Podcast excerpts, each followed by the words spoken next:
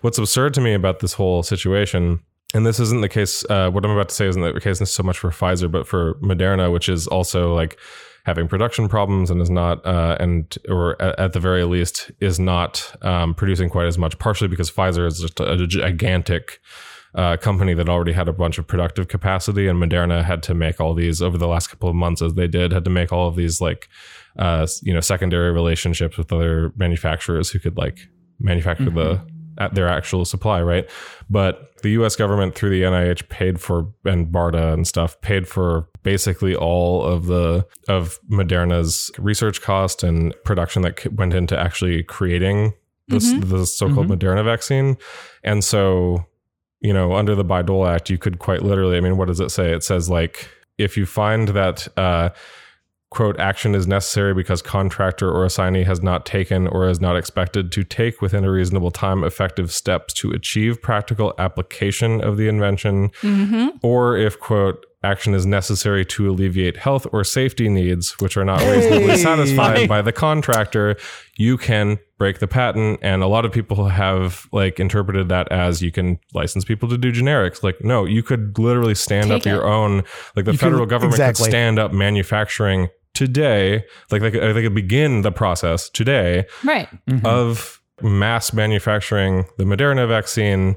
but that's nowhere that's like not even anywhere on the table even with all this pfizer bullshit oh yeah happening. it's like a textbook example of the march-in provision which has not been used but there's you know a huge campaign to this try is and explicitly bake what it's for well, yeah, right exactly and, like and when you and when you like listen to the the arguments that uh uh like the pharmaceutical manufacturers make because they, they know that this could happen, right? Right. Mm-hmm. In fact, they've known that this yeah, could happen. Yeah, that's why some of them didn't take government money on purpose. Pfizer included. Right. Yeah. And and there was a there was a big op-ed that ran in December in the New York Times where they explicit, explicitly argued against uh, this sort of action, and importantly, they didn't argue that uh, you couldn't use Bayh-Dole to do this or it would somehow be illegal. They argued that it would be bad for policy reasons mm. um, to do this, that it would stifle innovation in the future.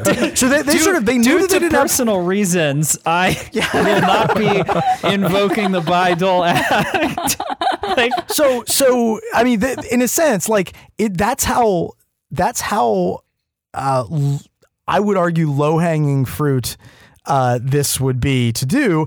And more than just like being easy to do, it's absolutely necessary because we yeah. could talk all day and like the, the, top of the news on vaccines. is very interesting. Like I, I, I wonder. I, I kept wondering like why is it so hard to understand all this stuff? And I, I feel like the top of the news on vaccines is is inadvertently or you know uh, intentionally like one one or the other is is like the human interest side of it. it is like oh people are like refusing vaccines right. or like there's vaccine hesitancy or there's like administrative or what if people refuse or right. what if, what if they do or like or like uh, there's the people love I feel like uh, and it's very easy and and also like not unimportant right to write stories about administrative like um problems like in in the sort of process of like getting these things out to people.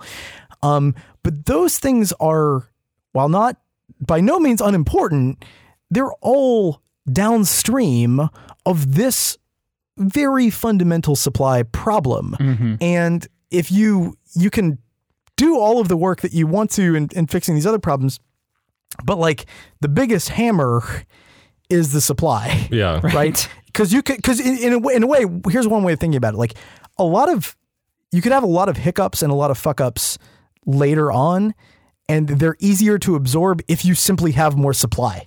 Right. Like right. every error, every error is sort of I don't want to say it's worthless, but every error in or like administrative hiccup or hang up, it means less if there's more to go around. Mm-hmm. And so like to not have uh, the federal government exercises power to uh, under Bayh-Dole to like really begin to uh, push these things out, given the sort of limits on uh, supply capacity. And again, this is with Moderna. It's like the federal government's invested what like close to a billion in producing the thing. More than yeah, um, yeah, yeah, more, yeah. Uh, they could very. This is just like it makes so much sense. Mm-hmm. It would make mm-hmm. so much sense uh, uh, to do this, but it's like somehow we can't we can't we can change the rules around a lot, right? But we can't change this one rule.